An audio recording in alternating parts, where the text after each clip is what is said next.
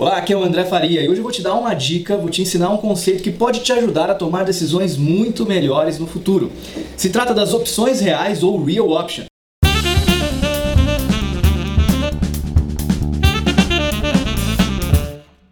A gente escuta bastante falar desse assunto de opções quando a gente está falando de bolsa de valores, né? quando a gente está falando do mercado de ações. E aí você sabe que você pode comprar uma opção, você pode vender uma opção de compra de uma ação na bolsa de valores, né? É, e as opções reais são algo semelhante, são um conceito semelhante. Então, se a gente for falar de comprar uma opção, por exemplo, imagina que você compra um ticket para ir a um show ou para ir assistir um filme no cinema. Aquele ticket que você comprou, ele é uma opção para que você veja aquele show. Mas você não tem obrigação de ir. A partir do momento que você comprou o ticket, você comprou um direito, uma opção de participar de alguma coisa, você pode decidir depois ir ou não. E muitas vezes você pode até revender aquele ticket se você não quiser ir. Em alguns casos você não pode revender, você simplesmente pode deixar expirar sem utilização.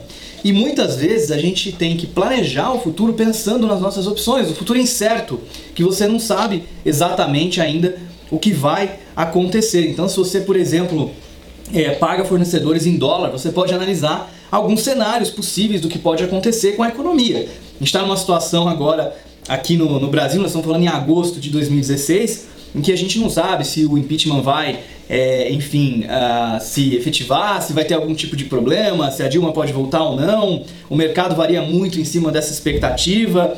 Pode acontecer do dólar continuar caindo. A gente está falando de um dólar que hoje está por volta de 3,20. Há um tempo atrás a gente já teve o dólar aí um ano e meio atrás, mais ou menos abaixo de 3 reais, a gente chegou no dólar a 4 reais, então você não sabe, a verdade é que você não sabe exatamente como é que vai estar o dólar daqui seis meses, daqui um ano. E se você cobra, por exemplo, pelos seus produtos com base nesse preço de dólar, é importante que você pense em alguns cenários possíveis que podem acontecer e que você deixe algumas opções abertas para que você possa se adaptar a diferentes cenários futuros que podem acontecer. E quando a gente fala de opções reais, muitas vezes a gente está falando de a gente deixar as possibilidades abertas para que a gente possa tomar uma decisão no futuro, em vez de a gente assumir um compromisso cedo demais. Então, quando você fala de compromisso, você está dizendo de alguma coisa que você já tem obrigação de cumprir. Você não pode mudar de ideia depois. Né? E opção é algo que muitas vezes você tem que pagar algo por ela, mas que depois você pode mudar de decisão lá na frente. E isso não se aplica somente a cenários como esse de dólar, em que você pode fazer hedging para proteger o seu capital, para não se expor tanto ao risco. Tem algumas operações financeiras que você pode fazer para se proteger, você pode comprar opção de dólar também, enfim, termo de moeda, tem uma série de produtos financeiros para você que está vivendo exatamente essa situação, para que você mantenha, reduza o seu risco de exposição cambial. Mas, na vida real, a gente também passa por uma série de coisas parecidas. E aí, trazendo um exemplo no desenvolvimento de software, é, muitas vezes quando você vai desenvolver um produto, você tem que tomar uma série de decisões sobre ele. Quais funcionalidades aquele software vai ter, quais não vai ter. E é muito comum a gente tentar decidir tudo no início, né? É, em inglês a gente chama isso de Big Requirements Upfront, que é quando a gente tenta definir todos os requisitos de um software no primeiro dia ali, na primeira semana de projeto. Só que esse é o momento em que você tem menor conhecimento sobre o que vai acontecer. Da mesma maneira que você hoje sabe que o dólar está por volta de 3,20, há seis meses atrás você não sabia.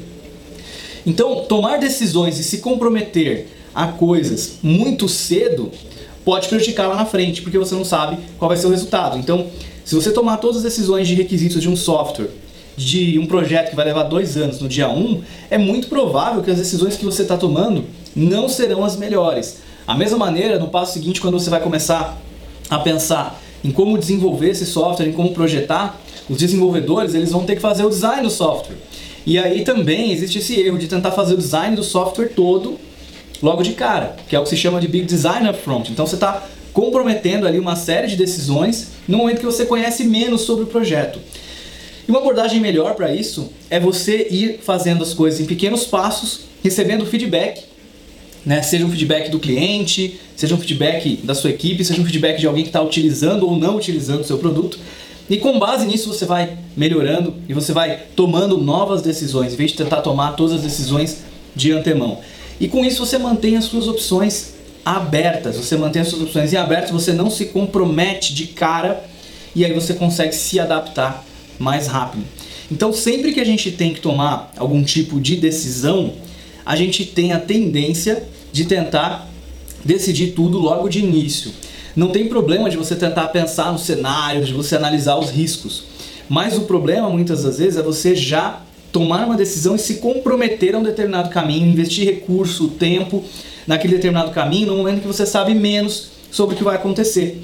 Então é por isso que no Lean, por exemplo, se fala de last responsible moment, o último momento em que você pode tomar a decisão.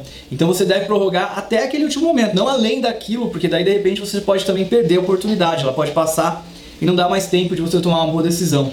Mas tomar decisões cedo demais e se comprometer com aquela decisão cedo demais, seja assinando um contrato, seja se comprometendo com o cliente a fazer as coisas de determinada maneira e não de outra, no momento em que você tem menos informação, geralmente vai te levar a tomar uma decisão ruim. Então, em vez de você poder esperar para analisar um leque enorme de opções, você antes, no momento que você sabe menos, você se compromete a uma determinada opção que lá na frente, na maioria das vezes, você vai perceber que não foi a melhor decisão. Então, só para dar uma ideia né, do que seriam real options, na verdade, é você realmente se preocupar em analisar todos os cenários, opções possíveis que você tem e você manter muitas vezes as opções abertas para você. Algumas opções para você manter abertas vão ter um custo, como o exemplo de comprar o ticket do cinema, que você não sabe se vai ao cinema ou não, de repente você comprou o ticket antecipado para uma pré-estreia, comprou a opção de garantir o seu lugar ali naquele cinema, mas está um dia de sol, um dia bonito, você resolve ir à praia naquele dia e você não usa a sua opção no cinema. Quer dizer, você pagou um preço para manter a sua opção, mas depois você percebeu que tinha uma opção melhor, uma outra opção melhor e não usou aquela opção. Outras opções você mantém aberto simplesmente por não se comprometer a uma opção logo de início e aí então lá na frente você pode tomar a melhor decisão no melhor momento para tomar a decisão. Esse é um assunto bastante interessante e tem muito material sobre ele. Eu vou deixar alguns livros para você aqui na descrição para você que quer se aprofundar um pouco mais sobre Real Options. Eu espero que você tenha gostado desse bate-papo sobre opções. Se você gostou, deixa o seu like no vídeo. Se você não gostou também, deixe o seu dislike. Não esqueça de se inscrever no canal todos os dias. Tem um novo vídeo como esse para você sobre algum assunto relevante sobre negócios, sobre empreendedorismo. Então não esqueça de se inscrever no canal, deixe seu comentário. Muito obrigado e até o próximo episódio.